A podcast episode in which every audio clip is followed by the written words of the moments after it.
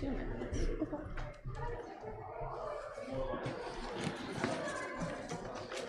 I have two minutes. You guys have two minutes. Yeah, still two minutes. Two minutes. Oh, is that Missus Bowman? Is she here? Oh, it's Peter. Peter Bowman. You have to make sure that it's in the one minute. There's two minutes. Let's roll it. Let's roll it.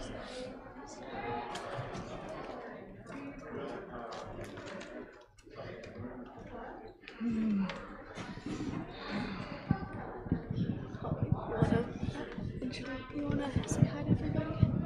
All right, good morning, everybody. How, uh, hope you're all having a great morning so far. Thank you so much for coming to church today. And if you come take your seats, our first song for you this morning is Build Your Kingdom Here. So please stand and sing with us.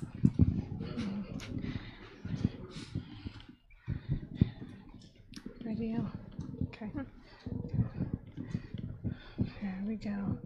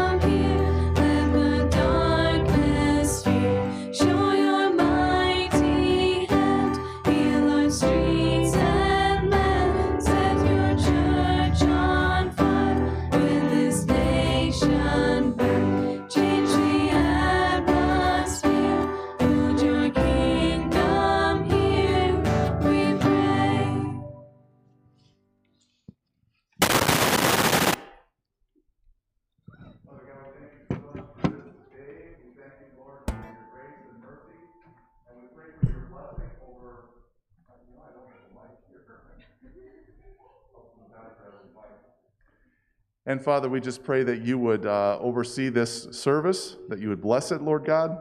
And we pray this in Jesus' name, amen. The congregation may be seated. A few announcements as we get started here today. Uh, Ash Wednesday is coming up here on February seventeenth, and uh, we're going to be doing a cooperative service with the um, uh, different congregations around here, and the theme is going to be Faces and Places of the Holy Week. And so um, uh, different pastors from the area will be coming and sharing uh, on those different messages all the way up until Holy Week.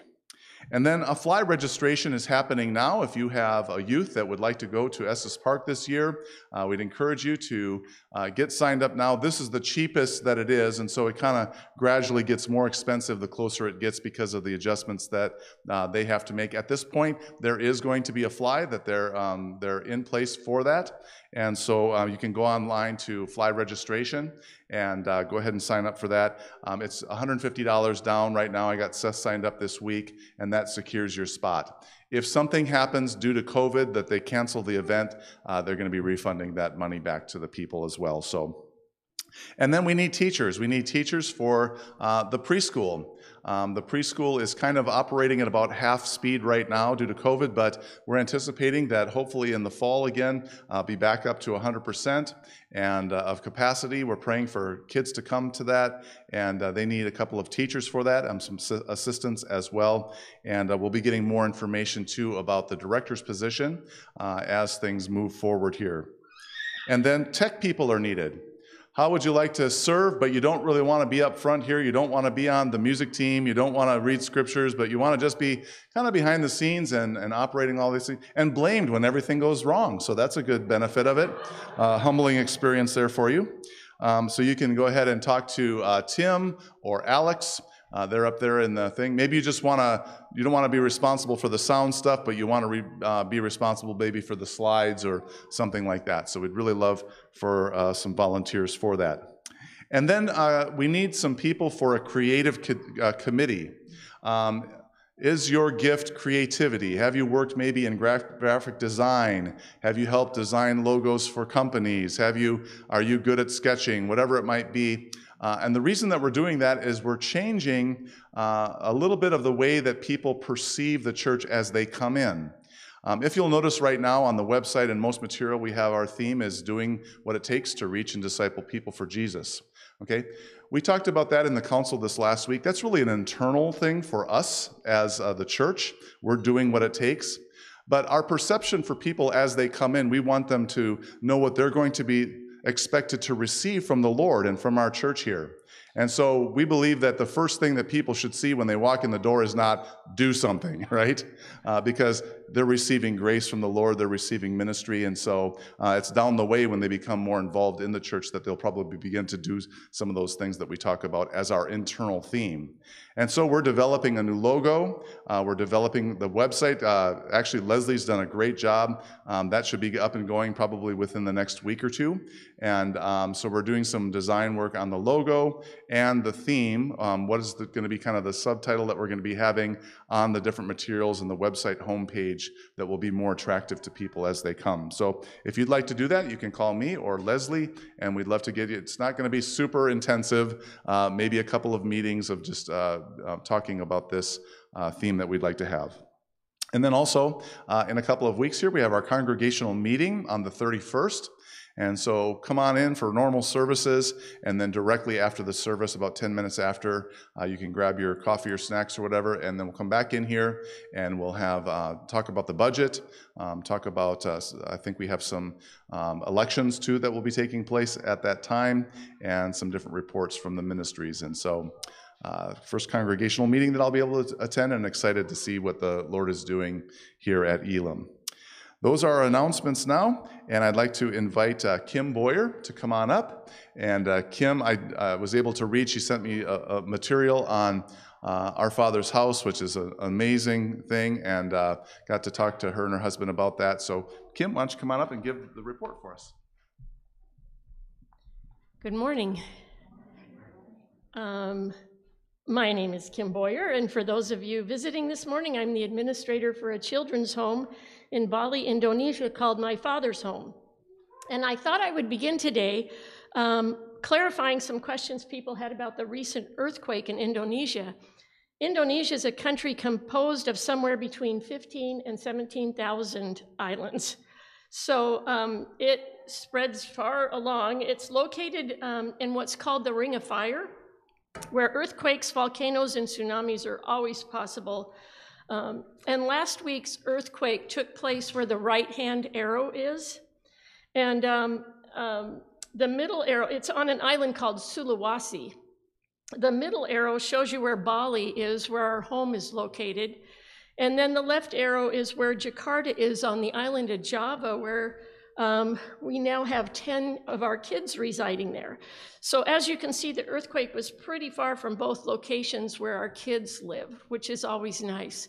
Um, I always used to kind of freak out because if you read the articles on the, the, the little sub-caption would read Jakarta, and I'd say, oh no, it hit Jakarta. No, they were reporting from Jakarta, and it was some island way off. So anyway, that gives you kind of an idea of um, how vast that uh, country is and gives you an idea of, of where that happened. So let's, since I last shared with you in December, we had seven children leave our home and move to Jakarta. Um, And here is a picture of the morning they left.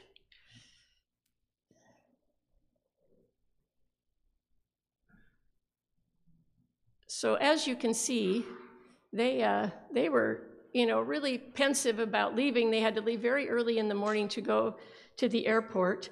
Um, there were a lot of mixed emotions as they said goodbye to their home of eleven years.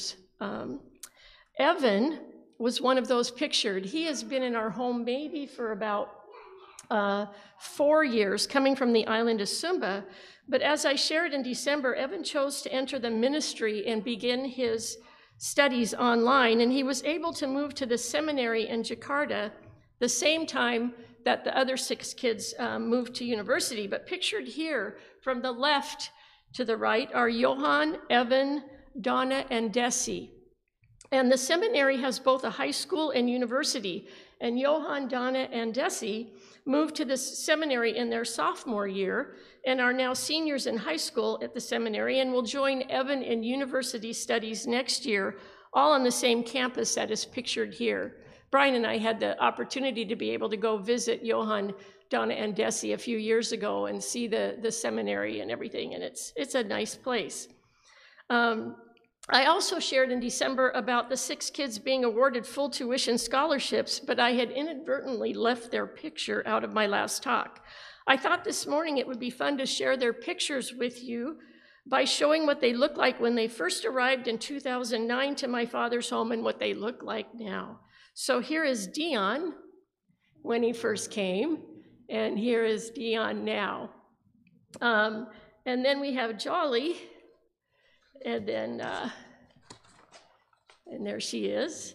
And Ananda, oh, he was a sad kind of kid back then.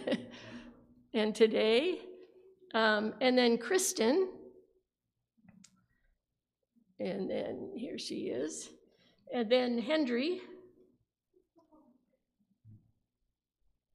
And finally, Novi.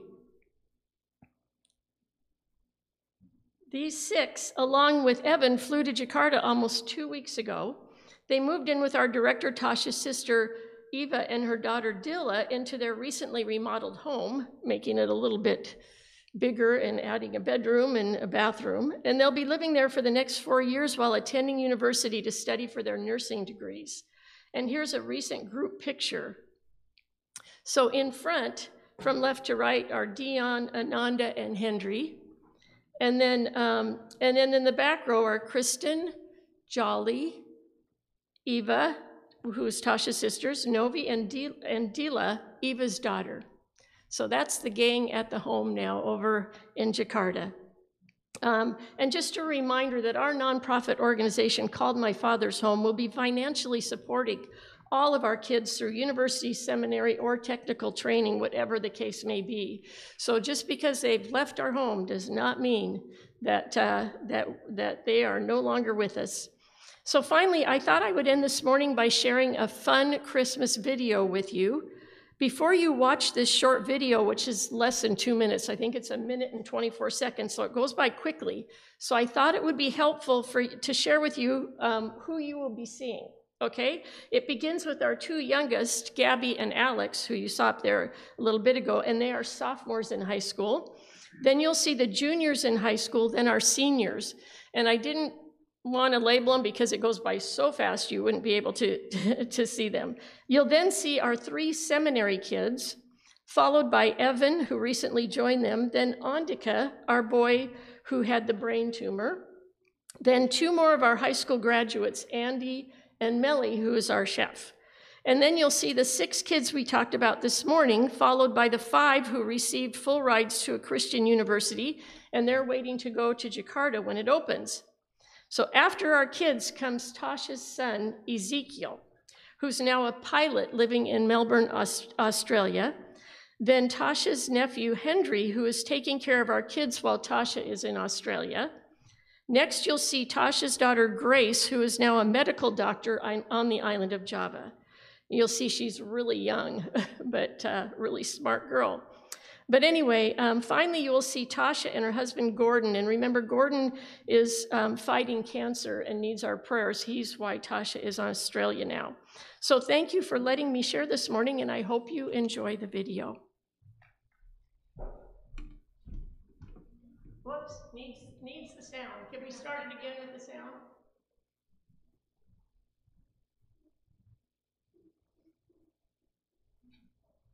Her husband, Gordon, and remember, Gordon is um, fighting cancer and needs our prayers. He's why Tasha. Merry Christmas! Merry Christmas! Merry, Merry Christmas! Merry Christmas! Merry Christmas! I wish you Merry Christmas!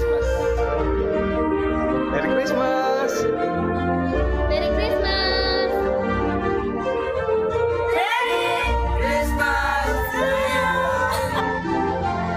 Merry Christmas! Hi everyone, wishing you all a Merry Christmas and a Happy New Year from Melbourne, Australia. Hope you're all doing well and all the best for the new year to come. Take care. Merry Christmas! Yay! Hi everyone, wishing you all a Merry Christmas and a very Happy New Year from Semarang, Central Java, Indonesia.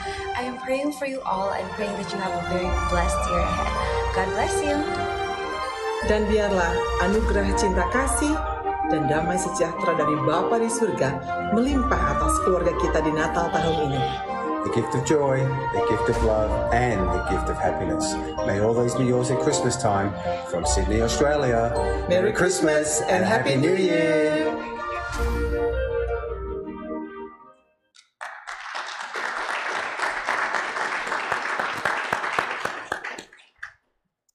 Thank you so much, Kim, and just an amazing thing that y'all are doing there. And uh, I've heard that over half the congregation sponsors uh, some of these kids, and so uh, I encourage you, if you want to find out more information about that and how to sponsor these uh, children and the Christian life that they're living now and uh, the discipleship they're receiving, uh, please talk to Kim about that as well. Let's stand together as we continue our time of worship. At this time, we are going to uh, learn a new thing that uh, is called the Kyrie. Let me just make sure I'm on the right deal here. Okay, so the Kyrie is a um, prayer that's sung, and your part is pretty easy. Uh, I'm going to sing the first portion, and you're going to be singing, uh, Lord have mercy. And so the words will be up on the, the screen for us here, I believe. Didn't get those? Okay, we are going to learn the Kyrie next week, and uh, that will be a very wonderful thing. Yeah, but is it the same one? Uh, not quite. Okay, well, I'll tell you what. We'll we'll do it another time. Let's uh, let's do the Kyrie another time when we're a little bit more prepared for that. That was a miscommunication on my part, and so let's go ahead and move on to the next portion of our service with a continued time of worship. So, ladies.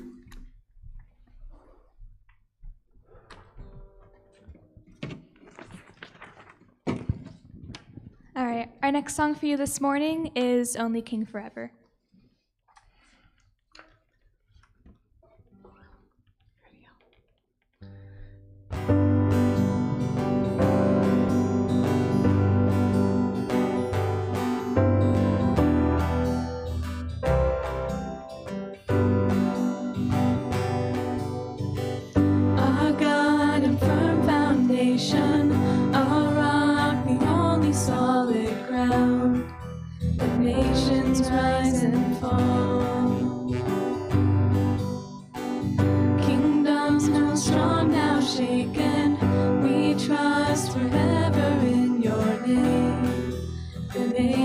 Jesus,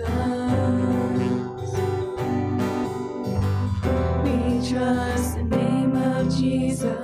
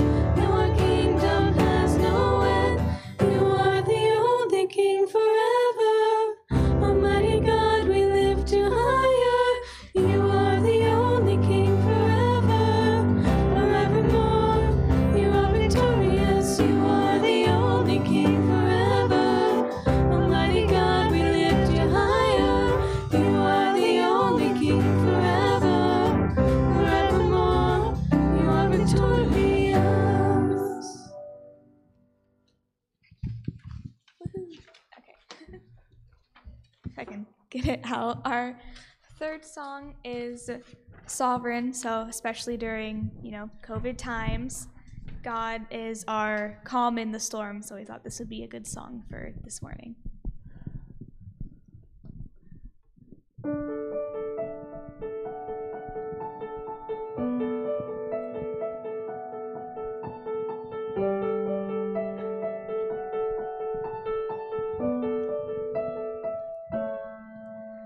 Sovereign in the mountain air, sovereign on the ocean floor, with me in the calm, with me in the storm. Sovereign in my greatest joy, sovereign in my deepest cry, with me in the dark, with me at the dawn. In your everlasting arms, all the pieces of my life, from beginning to the end, I can trust you. In your never-failing love, you work everything for good. God, whatever comes my way, I will trust you. In the mountain air, sovereign on the ocean floor, with me in the calm, with me in the storm. Sovereign in my greatest joy, sovereign in my deepest cry, with me in the dark, with me at the dawn.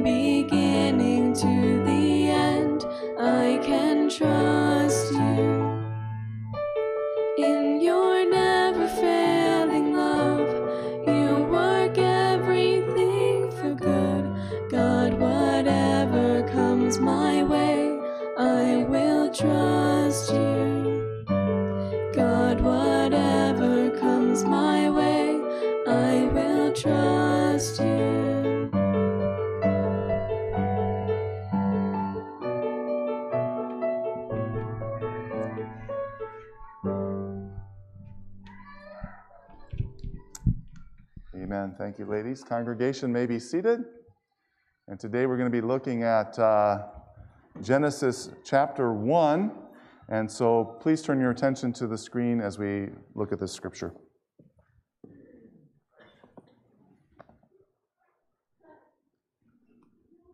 And the earth. The earth was without form and void, and darkness was over the face of the deep. And the Spirit of God was hovering over the face of the waters. And God said, "Let there be light," and there was light. And God saw that the light was good, and God separated the light from the darkness. God called the light day, and the darkness he called night. And there was evening, and there was morning, the first day.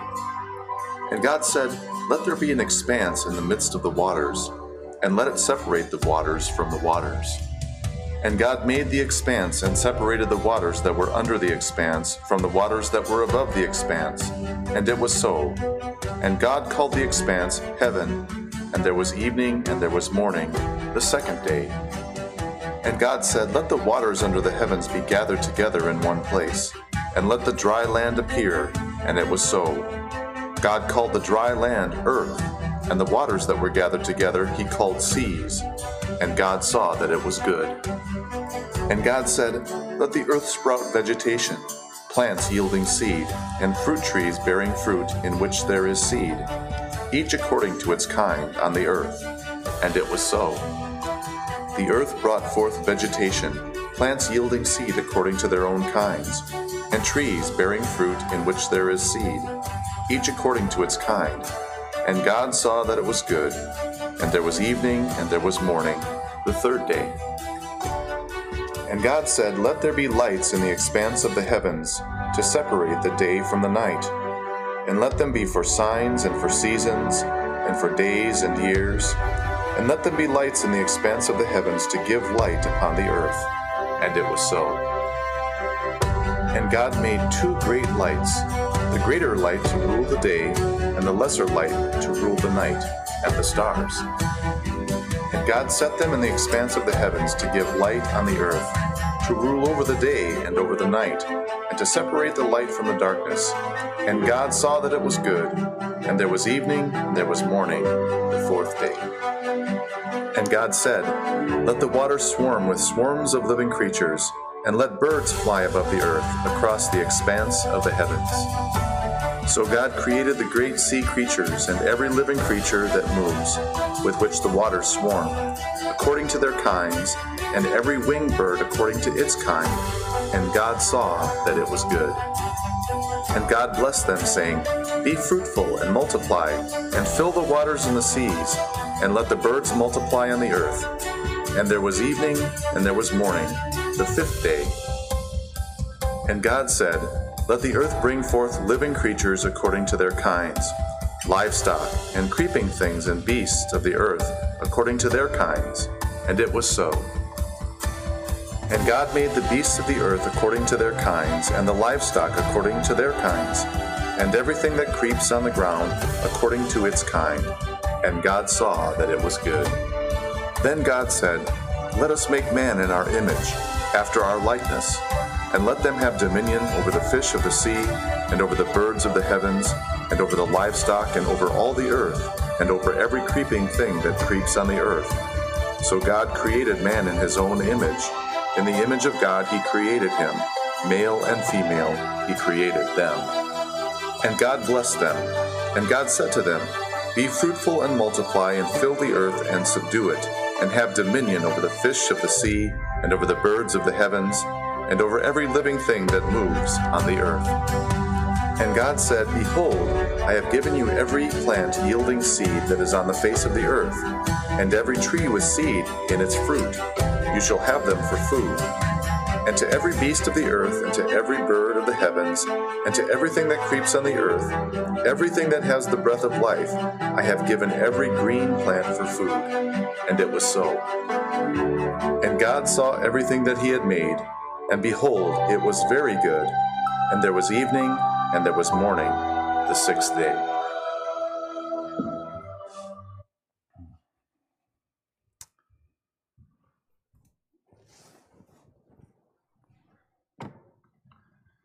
Let's continue to pray together.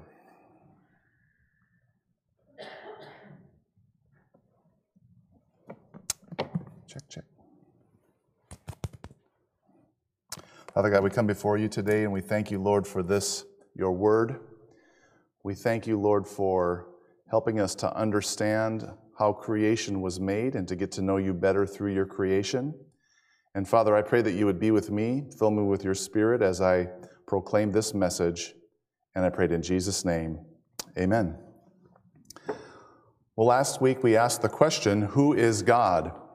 And as we continue in our series um, regarding the foundational triads, and specifically these three weeks looking at God the Father, we are going to ask the question, what does God do?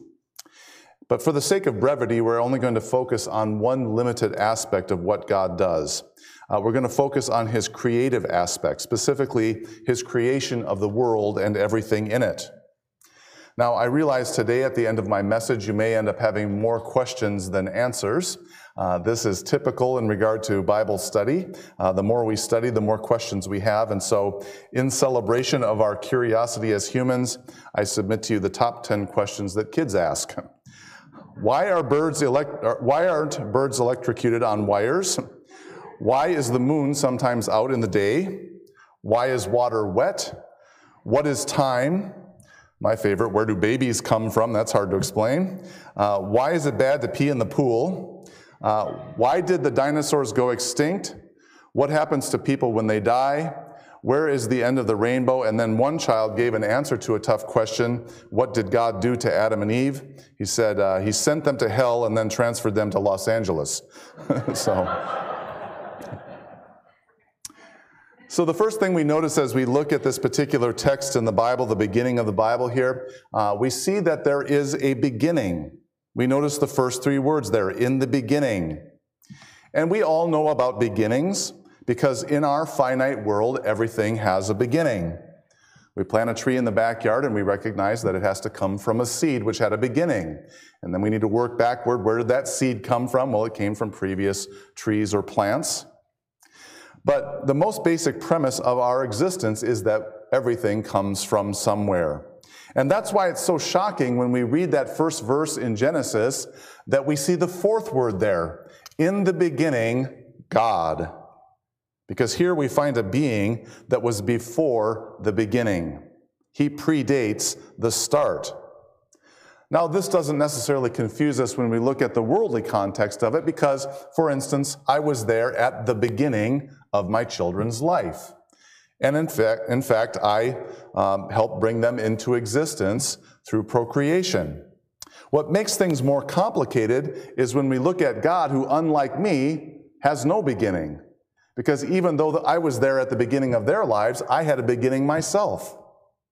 And so we see this also in other passages like Psalm ninety verse two where it states, before the mountains were brought forth, or ever before you had formed the earth and the world, from everlasting to everlasting, you are God. And so from our human perspective, the mountains are probably the most enduring picture of something that is old or ancient. But we recognize also in the midst of the mountains, they can change as well. Um, there can be im- immense time and uh, geological pressure that would wear away the Cascade Mountains.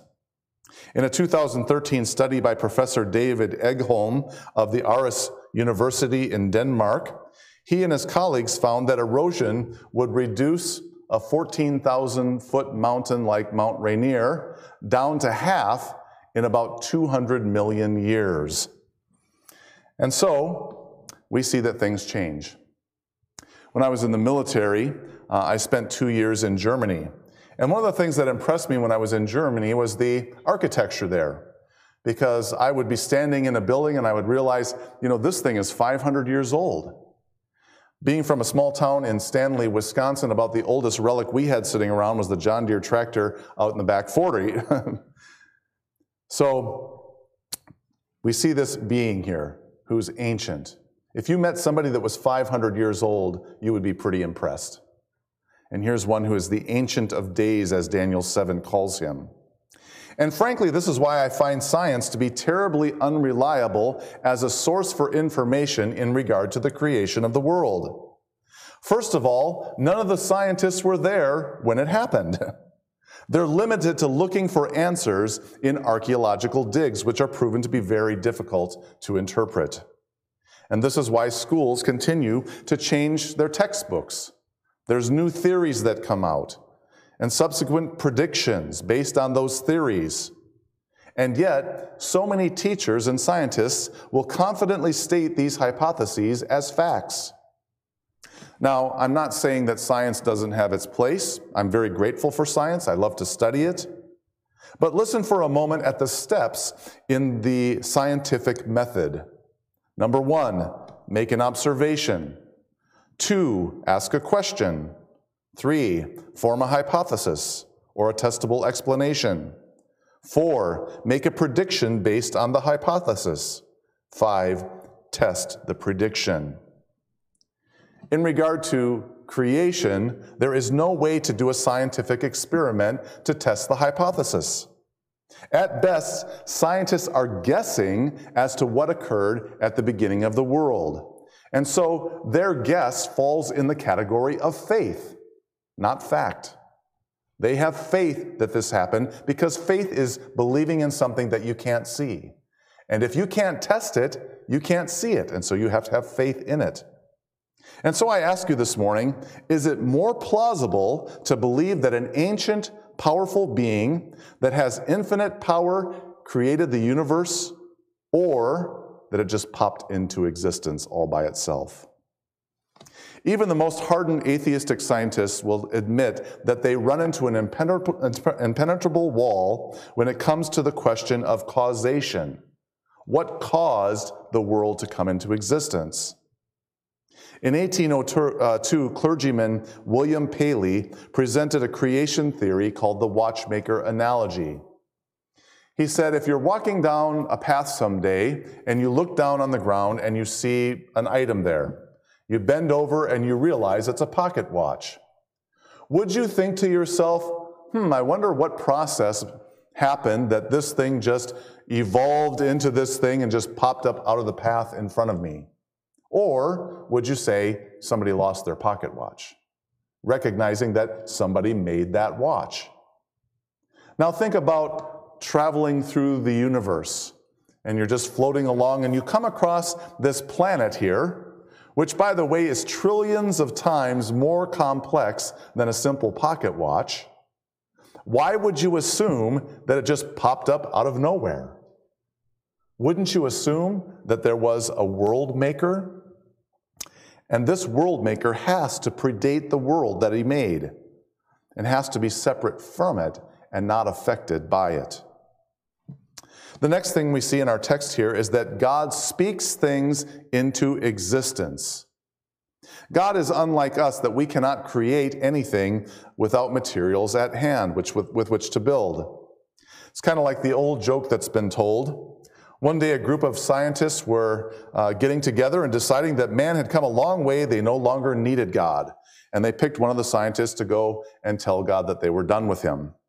So the scientists walked up to God and said, God, we've decided that we no longer need you. We're to the point where we can clone people and do many miraculous things, so why don't you just leave us alone? God listened patiently to the man, and after the scientist was done talking, God said, okay, let's do this. Let's have a man-making contest. To which the scientist uh, said, okay, great. But God added, now we're going to do it just like I did back in the days of Adam. The scientist said, sure, no problem, and bent down to grab himself some dirt on the ground there. God just looked at him and said, no, no, no, get your own dirt. The first thing we recognize is that God created everything out of nothing. Notice what takes place in those verses that describe creation on these subsequent days. Those sentences start with the phrase, and God said. He literally speaks things into existence. Now, many will argue and say, well, God probably used the evolutionary process in order to bring about creation as we see it today. There are a couple of clues that indicate to me that this cannot be so. First, if you notice in verse eleven, twelve, twenty-one, and twenty-five, when the vegetation, the sea creatures, the birds, the land uh, creatures are described here, it states that each was made according to its kind. And so there's no evolutionary process of going from one kind of species into another kind of species. To this day, evolutionary scientists cannot produce a single shred of evidence that shows a change in kind.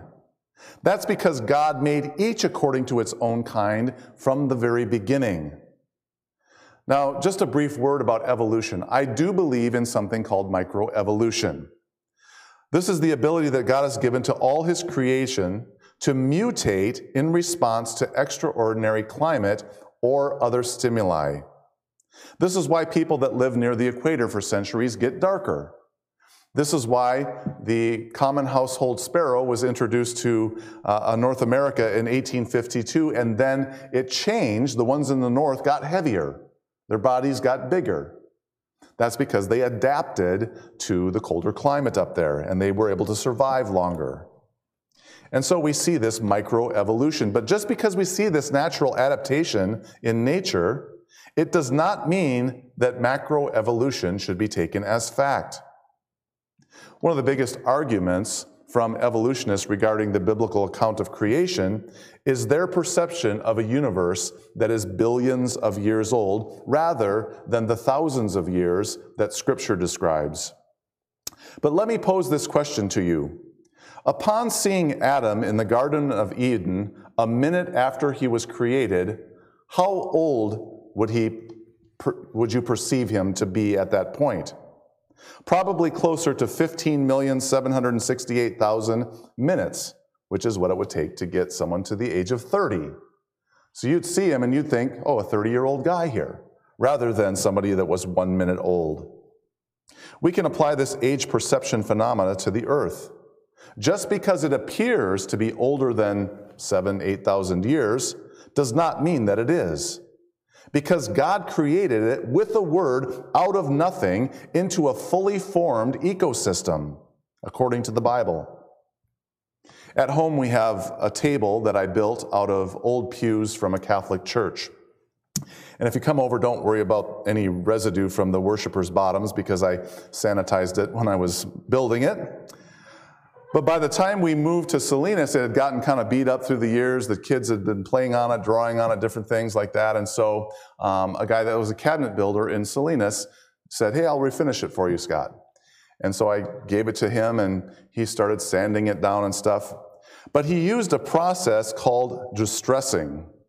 And distressing is where you take the wood and you take chains and you beat the wood with it and you take iron implements and you jab it and scrape it and then you finish it in such a way that it ends up looking like it's an antique. So this table, which was only probably a decade old, looked like it was about two, three hundred years old. Now that's the level of creativity found in a fifty-year-old. How do you think God, who is infinite and ancient, without beginning, ultimately wise, don't you think that he can create something to look older than it is? And so, I wonder if maybe God did this just in order to confound the so-called wise of this world. The next thing we see here is that God loves variety. I was surprised to find out that even in our modern day of cataloging, we have only identified possibly two percent of all species in the earth. By the way, this gives a whole new light to the job of naming the animals. Now we know what Adam was doing the first fifteen years that he was in existence. And I can just hear him running out of names. Okay, you'll be protozoa one fifteen. Next, you're protozoa one sixteen. Thankfully, Adam didn't have to name the stars. But listen to Psalm one forty-seven, verse four. He, God, determines the number of stars. He gives them all their names. Recent studies say that there may be as many as three sextillion stars in the universe. That's a three followed by twenty-three zeros. Now, that number is hard to get our minds around, so let me put it this way. If you started walking and you counted every single step, to get to three sextillion, you would have to walk to the sun and back over three hundred billion times. Now that's just the stars. We're not even talking about the planets, the moons, the black holes, asteroids, comets. And you might wonder, well, why did he make so many stars and so many things out in the universe there? I believe it was so that he receives all the glory. When I look at my own accomplishments in comparison to that, and I think I'm going to brag about something I've done, I shut my mouth in humility, recognizing that everything comes from him anyways. He made all of this, and he sustains it by his powerful word for his own purposes. And that brings us to the next point, that God creates for his own glory. Psalm nineteen one states, "The heavens declare the glory of God, and the skies proclaim the work of his hands." In fact, all creation declares God's glory. Looking at Thayer's Greek lexicon, he defines the word that we translate into glory this way: good opinion concerning someone, and resulting from that, praise and honor. And so clearly, glory is something that is given by a certain party to another party because of something that we like or appreciate about them. Now, this is a pretty broad term and can be applied in many different ways. For instance, someone may receive glory from another person for some good work they have done, or a particular kind of accomplishment. For instance, we may give glory to Peter and Sheila for an excellent print job they did for us. Or we may give glory to Daryl for, you know, placing in the top ten in his age group at some triathlon, which is getting easier every year, I think. So, and so you give glory to people, you praise, you honor them. When God receives the glory, it means that we see him more clearly for who he is. And in creation, we see that. We see the glory of his care. We recognize that he cares for his creation. This realization that he keeps the entire cosmos in a perfect harmony, a perfect balance, but then we also see that he knows when a sparrow falls. That's amazing. And then we recognize that he actually cares about human beings. In fact, human beings are the crown of his creation. Those two fragile beings in the garden named Adam and Eve, they were given dominion and authority over all that God had created. And all of this should cause us to give God the glory. But do you know the tragic thing? There's only one creature in all of God's creation that refuses to give him the glory: mankind. All the rest of creation is busy glorifying God. That's their purpose. And that was originally our purpose way back in the Garden of Eden. But rebellion took place.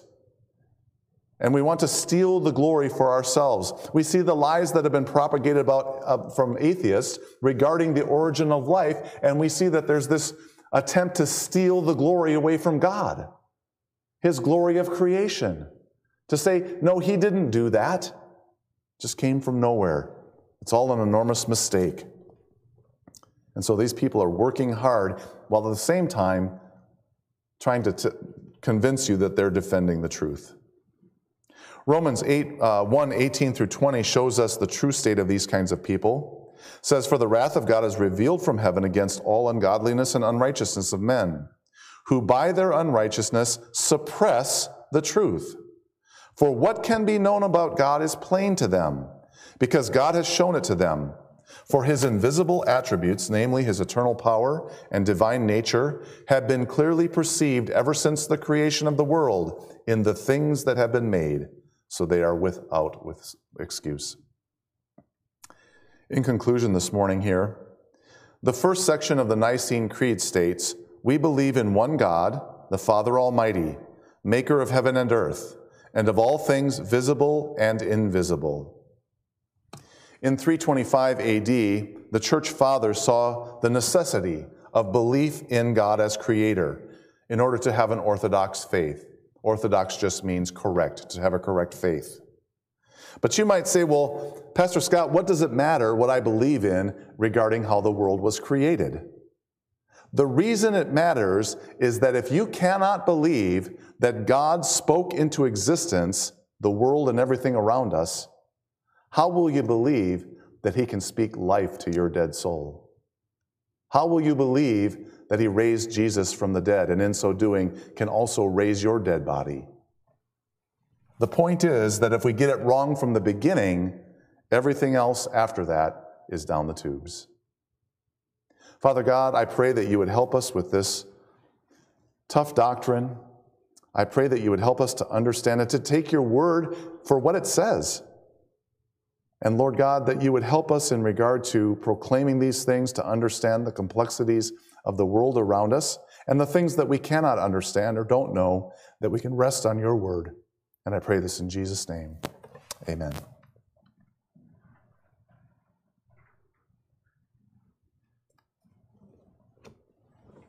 Let's stand together as we respond to this amazing truth.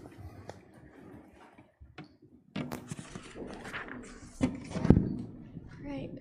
Yep. Please stand and sing with us as we sing our next song, God of Wonders.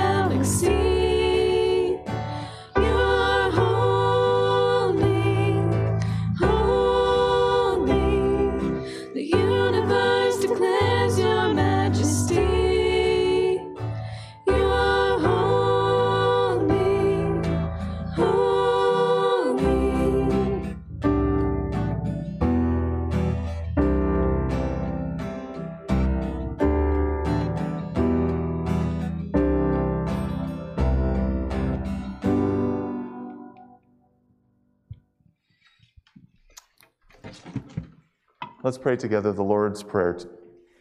Our Father, who art in heaven, hallowed be thy name. Thy kingdom come, thy will be done, on earth as it is in heaven.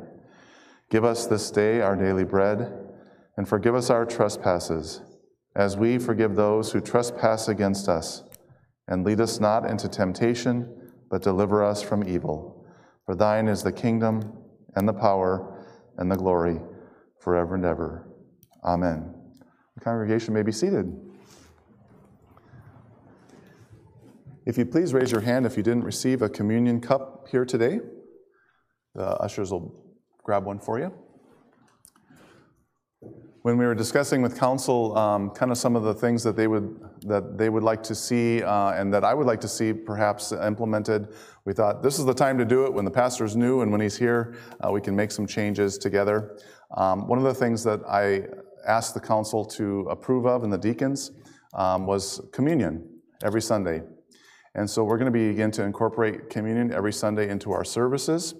Um, the reason for that is because communion, we see, is not just a remembrance of the Lord's death. It's not just a thing that we do together to um, kind of solidify our uh, fellowship. It's called a sacrament. A sacrament is a physical thing that has a spiritual power attached to it. A spiritual thing happens during a sacrament. And so what we believe in regard to the sacrament of the table is that the presence of the Lord comes and he dwells in the midst of this, these elements here. Okay? Just a brief explanation about that. That might sound a little Catholic, but Catholic uh, belief is the, the, a thing called transubstantiation.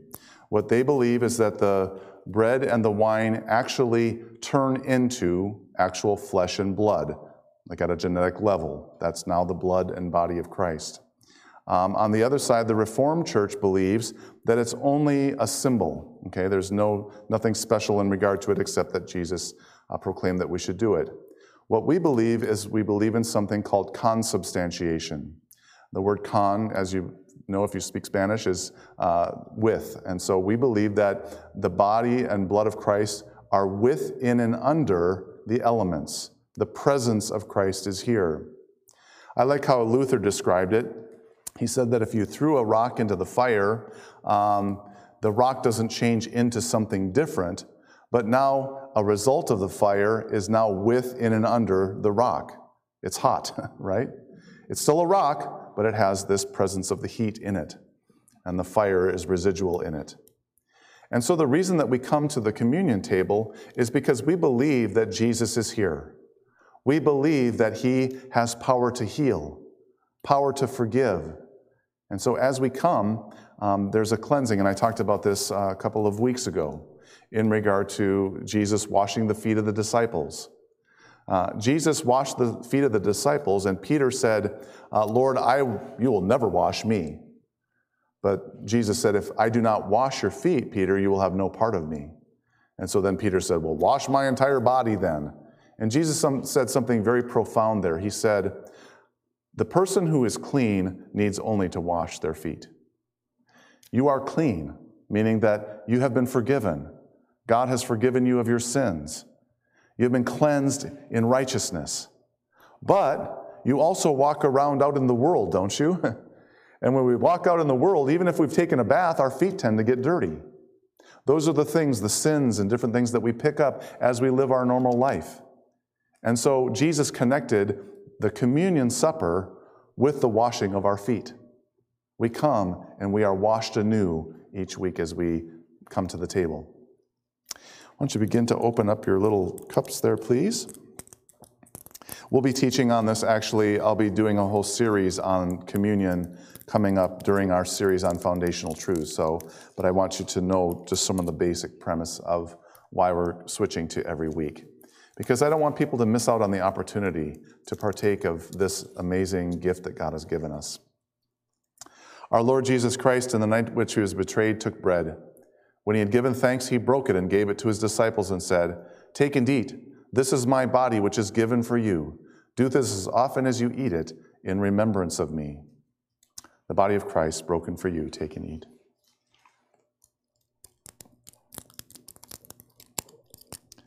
In the same manner, he also took the cup, and when he had eaten and when he had given thanks, he gave it to his disciples and said, this cup is the new covenant in my blood, shed for you and for many, for the forgiveness of sins. Do this as often as you drink it in remembrance of me. The blood of Christ shed for you. Take and drink.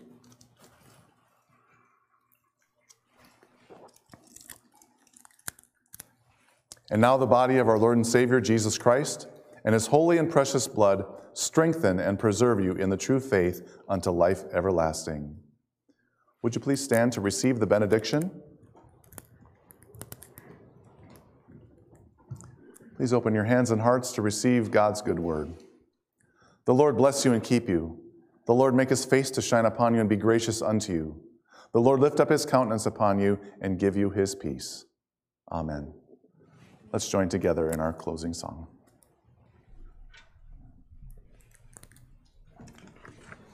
Thank you. our final song for you this morning is Shine, Jesus, Shine.